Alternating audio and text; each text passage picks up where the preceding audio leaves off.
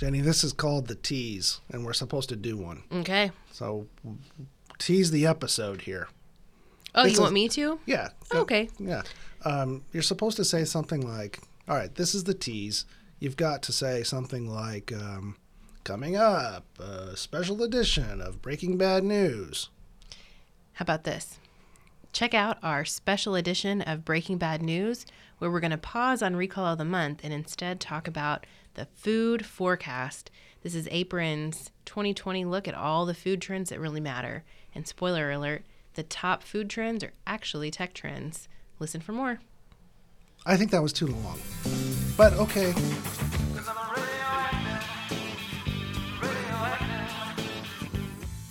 Welcome to Breaking Bad News, Apron Food PR's podcast about food brands, recalls, withdrawals, alerts and issues, and the way they're treated in the press and on social media. Your hosts are Jenny Gregorczyk, managing partner of Apron Food PR, and Jeff Hahn, author, speaker, facilitator, and Apron's head of reputation strategy. Welcome to this edition of Breaking Bad News. I'm Jeff Hahn, and I'm joined by my partner in crime, Jenny Gregorczyk.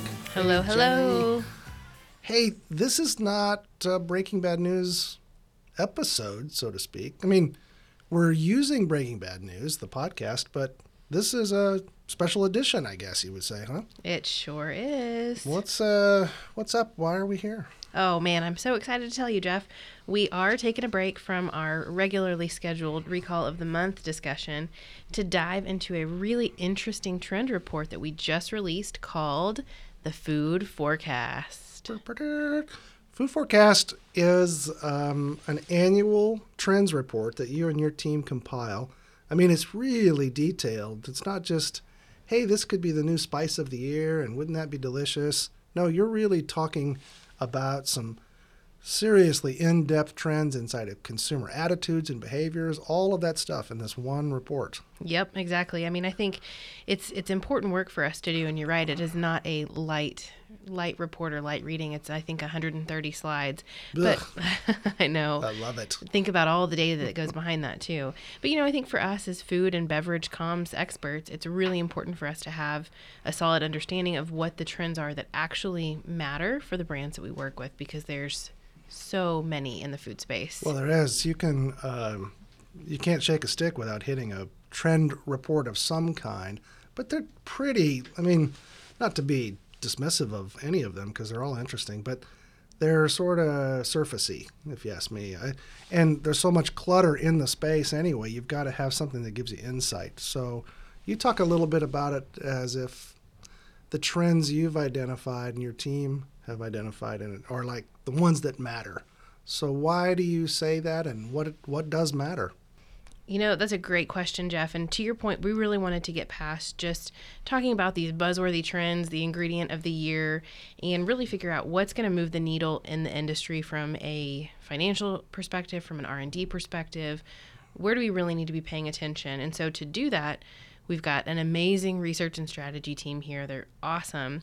And they developed this proprietary model. We call it the Trendfluence model, um, trend influence. Um, Oh, yeah. I see it. Fun combination there, yep. Uh, and basically, we look at a trend's strength, the influence that that trend has on a brand, and the sentiment of that influence. So there's a lot of social media listening that goes into this, um, a lot of analytics around the conversation um, around that trend to really understand is it something that we think consumers are paying attention to or is it something that they're actually acting on I like it. You mean, uh, and you know, I love a good model because that's uh, what I spend my spare time doing is imagining new models on how we take complexity and simplify it. But um, it sounds like in the way that you have designed Trendfluence, it's you're standing up three parts.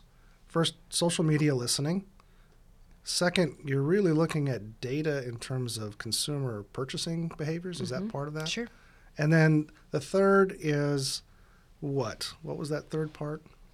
um, the you talked about social media listening um, then the Consumer purchasing. consumer purchasing and then the sentiment of that Oh. influence are people Yeah. happy about it mad about it how are they feeling about it That's one that's interesting. This idea of sentiment, and maybe of the three, that's probably the most variable or it has the most volatility to it. Sure. But it's also the one that probably catalyzes the model in some ways. It um, really helps you see what's taking off and what's not. So interesting. Okay, so those three things are in the model. And and did you have a goal when you created that model that you really wanted it to tell you something interesting? I think we wanted this report to help our clients make decisions. Uh, you know, I think our clients, what we hear from them is that they're flooded with data and numbers and information and research and insights, and it's everywhere. But how do you really, how do you know which ones are valuable and how do you make decisions off of those? So that's really the, the way this report was designed. And yes, it is 130 slides, but it's, I think we did it in a way that it's, um, digestible into some really top key trends. Oh, and you've got a story then, or a storyline mm-hmm. that comes out. Yep. I've heard that expression. We're drowning in data, but we're dying of thirst when it comes to insight. And so the model or the narrative that comes out of that provides both, I guess. Yep. And I'll tell you the narrative of the 2020 food forecast is this the most interesting food trends are not actually food trends at all, they're technology trends that are driving the food space. Yeah, technology trends that almost like a carrier wave, food is riding on top of. And then you have uh, two big buckets, right? What are those big buckets? The themes that really came out of the report bubble up into two big buckets. One is better for you and better for the planet. So, better for you meaning there's this huge focus on health and wellness in the consumer space. Consumers are paying a ton of attention to what they put in their bodies and how they treat their bodies. And then better for the planet, meaning we know consumers care a lot about their own personal impact on the environment. Yeah, and there's uh, we've been talked in the past about belief-driven buying and the rise in that trend. How important um, the I guess you would call it uh, not virtual but virtuous marketing. I think mm-hmm. is the phrase that I've heard lately. The virtue signals that a product sends off into the universe taps into the belief-driven buyer market. It's so true. I think the belief driven buyer or the purpose driven buyer, or however you want to talk about it, that thread is seen throughout what we're seeing in the food forecast. We know consumers will pay more for a brand that matches their values, and that really shows up shows up here in in this report. Um, things like cancel culture, belief driven buyers, all of it is um, is showing up in the food space. Yeah, really interesting. And so we've got these two buckets um, better for you, better for the planet. They're riding on top of a technology carrier wave or signal. And somehow or another, when those things come together, there's trends that spark off of them. So let's dive a little bit deeper into those. In the better for you category, I remember seeing in the report that you highlighted the plant based trend, including meat and dairy alternatives. No news there, really. I mean, we've been watching that. Uh, and especially in That's right. 2019, we saw products like the Impossible Burger really take off, Beyond Meat really take off. So, not a giant um, piece of insight there, but there's something else that you're going to talk about. Mm-hmm. We saw CBD in just about everything from ice cream to who knows what. And then we um, also talked a lot about. Remember, we actually did a Breaking Bad News on this, which was the delivery services, Yep. third party and direct to consumer delivery service. I think somebody got the. I can't remember who got it. It was so many episodes ago, but somebody got the Oh, recall of the month, and it was a delivery service. Was it Blue Apron?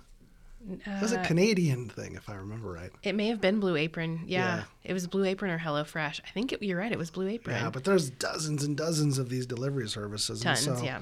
Those are all part of the mix, but um, as you take CBD, as you take plant based, as you take uh, third party and delivery services, those are all inside of the conversation that continues here in your report. What else? Well, it's it's interesting. You know, those three that you just outlined: plant-based, CBD, and third-party direct-to-consumer. Those are the big themes that bubbled up in this "better for you" category. And you wouldn't necessarily think about delivery services being in the "better for you" category, but convenience is a really huge driver of how com- uh, consumers are making life better for themselves. So it's not necessarily a health play, it's a wellness play, and that you're f- freeing up mental space through convenience and um, making life easier for, for yourself. So kind of interesting there. Oh, I see. If I think it's making my life better, then it's a better for better for thing. you. Exactly. And doesn't matter my opinion about what it what effect it has Yeah. in any place else. May not Just- have a physical benefit. Yeah, gotcha. I'm with you. Uh, and then, of course, to your point, you know, you said plant based is not anything new, of course. Um, definitely not. But we are seeing some pretty interesting diversification, I think, um, especially in the dairy space with those milk alternatives. Oat milk is really gaining traction, um, you know, just for an example. And then egg alternatives are now a thing. Um, They are a they are a thing. thing. Yeah. So so it's happening. And then of course CBD also not new, also not going away anytime soon. I mean it's showing up in everything from you mentioned ice cream, um, sparkling water, quick serve burgers. I mean it's it's all over the map. We're going to watch that trend, I think, gain some momentum as um, rule regulatory barriers that have previously um, set up a, a barricade against anything hemp related uh, continue to uh, re- erode. And state regulations and federal regulations begin to jive. So Yep. CBD, I think, it's just getting started. In fact, um, I actually saw a CBD beer not too long ago. Oh, did you try it? No, you know my favorite beer is OP brand, so I don't, I didn't uh, get it. What does OP stand for? Other people's. when I, I, if I'm going to make a switch like that, someone is going to have to be the sponsor of it. I'm not going to pay for it. well, you should have tried it. But you know, uh, we're talking about oat milk and dairy alternatives. It has me thinking about our own office fridge. I think we have uh, every kind of milk possible in that fridge cow milk, oat milk, soy milk. Start to sound like Forrest Gump here.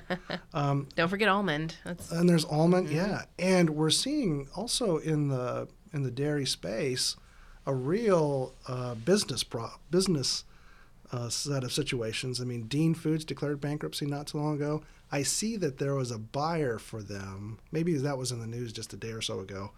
But um, this part of the industry, from a business model and from a product standpoint, is really blowing to pieces. absolutely a really, really fractured industry, tons of competition. Super interesting to watch. All right, Jenny, we're getting ready to take a quick break. Let me just um, make sure that I'm on track with you. We talked about better for me.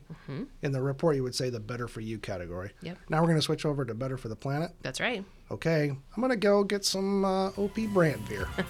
I'll be right back. This episode of Breaking Bad News is sponsored by no one because no brands want to be associated with this topic. And can you blame them? The team from Apron Food PR, however, is proud to step into the vacuum. You can learn more about Apron Food PR's brand protection and promotion work by visiting apronfoodpr.com.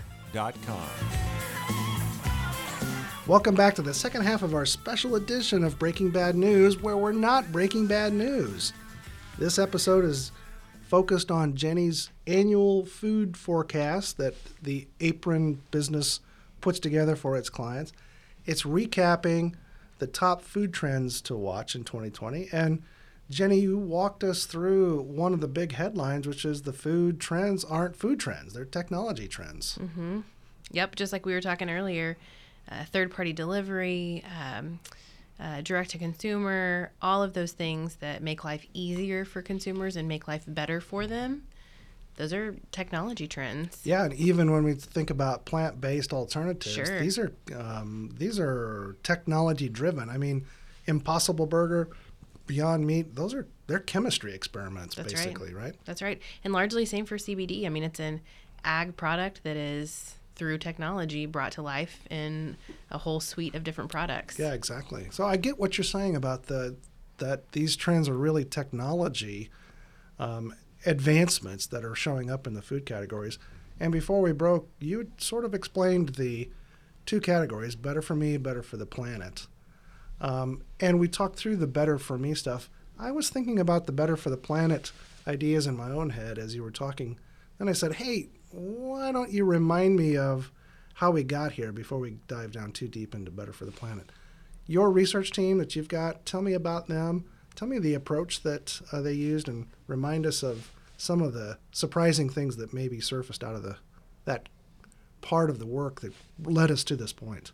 Sure. The the Apron research team is led by Daria Prokopovich. Did I I said that right? Yes. Yeah, yeah. What you should do is just you know it's kind of like The Bachelor. Just use the Daria P. Yeah. That, and that'll that'll be better. Because we have several other Darias in the office.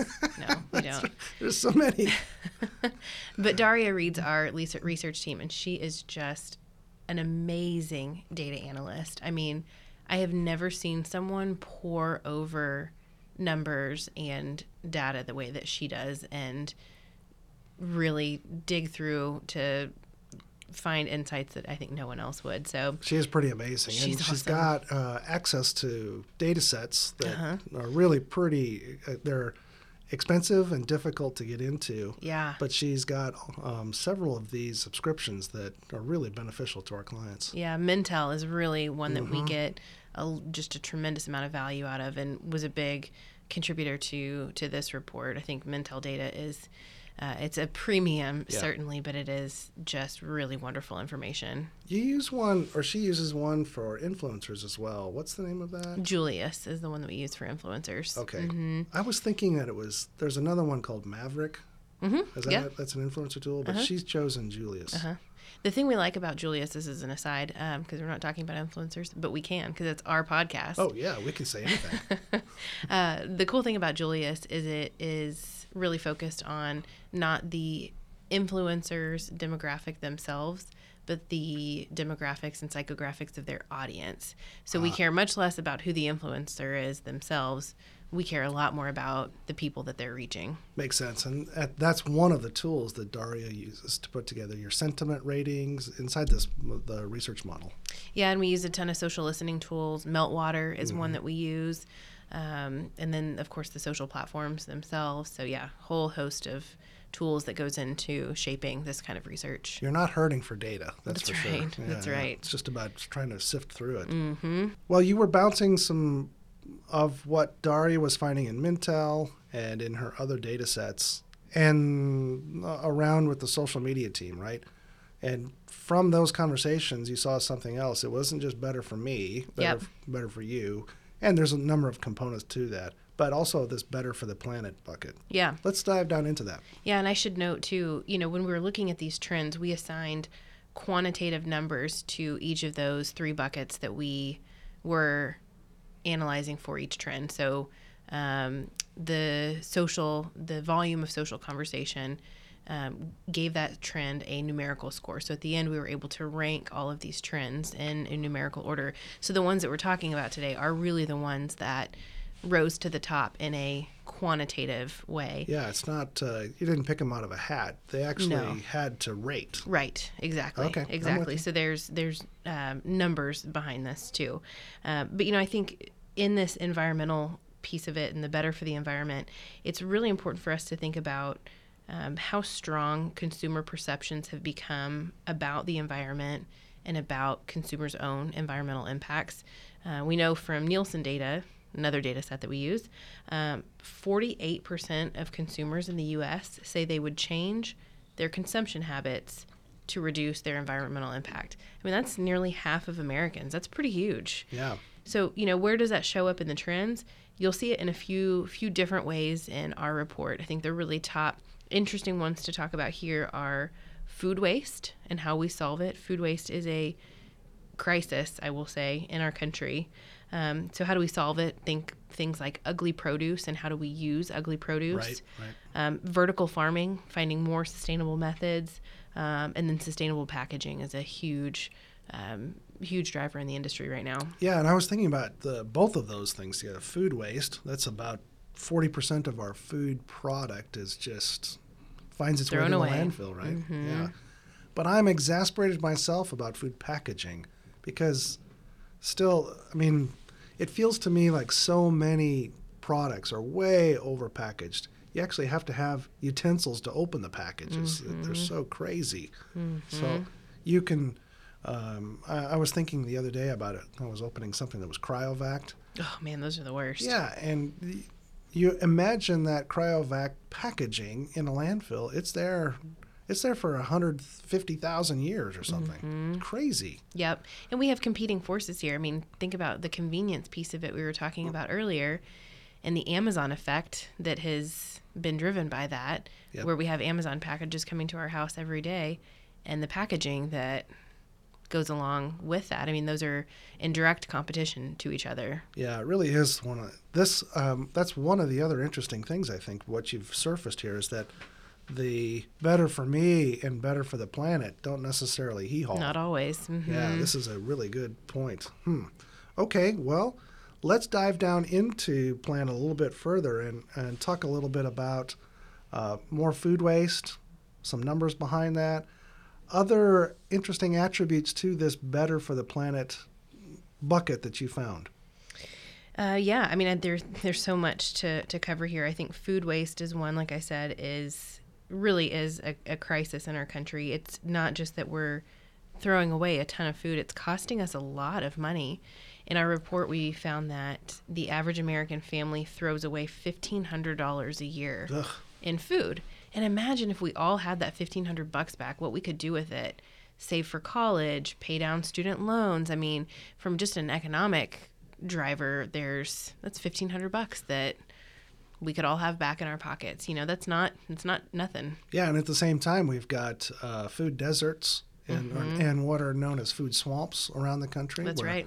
Uh, people can get access to food, but it's not nutritious. Food deserts, they can't even get access, and yet we have all of this food waste going into the landfills. It's so true. It's it's such a challenge, but you know, I think the good thing that we're seeing is businesses are responding, um, and they're doing it in a meaningful way. I think um, something like nearly seventy percent of the world's fifty biggest food companies have some kind of food waste reduction program. That's pretty. That's substantial, and I think um, we're also seeing a lot of investors who see the value in reducing food waste, and they're putting money behind companies that have food waste reducing solutions and that's really encouraging to see very good. And you know, we talked a lot about the purpose-driven buyer already. Those who will spend more for a brand that stands for something that they value. This is right in line with that notion. If a brand can um, virtue signal themselves in this Mm-hmm. direction, they're going to pick up some market share. that's right and i think you know it's it's nuggets like that that's why we do the food forecast we have to be able to consult with our clients on what consumer expectations are what their perceptions are and all of these um, through lines and buzzwords all go go hand in hand to really understanding what consumers expect out of brands today, and the expectations are so high. Um, so, you know, I think there's bits and pieces of this report that that matter a lot to the way our clients are going to be shaping their strategy for the next 20 years. You know, we do a ton of work with a QSR client, and um, you know, sustainable packaging is a big issue in the QSR space. Oh yeah, yeah. Styrofoam, plastic straws. Oh yeah, big- big absolutely. issues. um, huge issue for them. Um, even CBD. There are CBD burgers on QSR menus. Um, Carl's Jr. has one. So is that going to be something that continues to show up in the QSR space? I don't know. It's something. It's something to watch and, and pay a lot of attention to. Yeah, the really interesting question about CBD burgers is when do you eat them? Because typically, if you're in a CBD conversation, you're going to get your burger like at 2 a.m. That's THC. Uh-huh. different, different, different conversation. Uh huh. Uh huh. All right. CBD has uh, health health qualities, um, but no none of the effects of marijuana and THC. Gotcha. All right. Well, Mm-hmm. I'm not interested anymore. That's why you passed on that CBD beer. Now I know. well, any other things inside of the report that um, when you look at it and you step back away from it, you say, hmm, there's something there that you won't find anyplace else? Well, I think we've talked about a couple of them today. I think tech trends. Yeah. Um, really interesting. Yeah. disguised as food trends are interesting.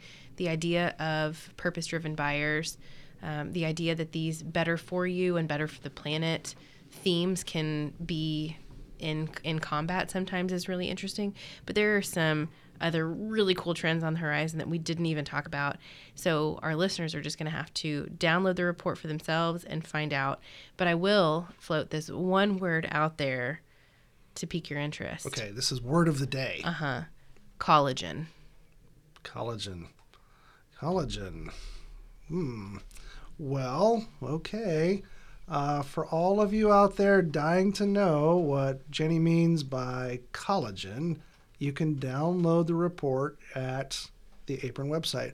Jenny, what's the address? Where do people get at? www. You need that part. I wonder if people don't know that. dot apronfoodpr.com. apronfoodpr.com Yep. has the latest food forecast. Download it. Is there a there's a cost to it or anything like that? Nope, it's free. And do you have to enter in your email address, your social security number, and all that stuff? Just your name and your email address, and we promise we won't sell it to anybody. All right. None of the no big data issues. No, not. Well, fantastic, Jenny. Thank you so much, and thanks for putting your team to work to pull together this year's food forecast. I encourage all of our listeners to check it out because as you take a look at the trends inside of what Jenny and her team have put together, you're also going to have some feel for those issues that she and I will come back and talk to in a regular episode of Breaking Bad News, where things go bad and get worse fast. That's, That's right. fun, yeah. I like that. That should be our new slogan. I love it. I'm going to work on that. Okay. Thanks, Jenny. And thanks for letting me hijack our episode of Recall of the Month. We'll get back to it soon, but thanks everybody for listening. Thank you for listening to Breaking Bad News. Subscribe and learn more at apronfoodpr.com. And if you like what you've heard, rate us on Apple Podcasts, Spotify, Stitcher, or your favorite podcast app. It really helps.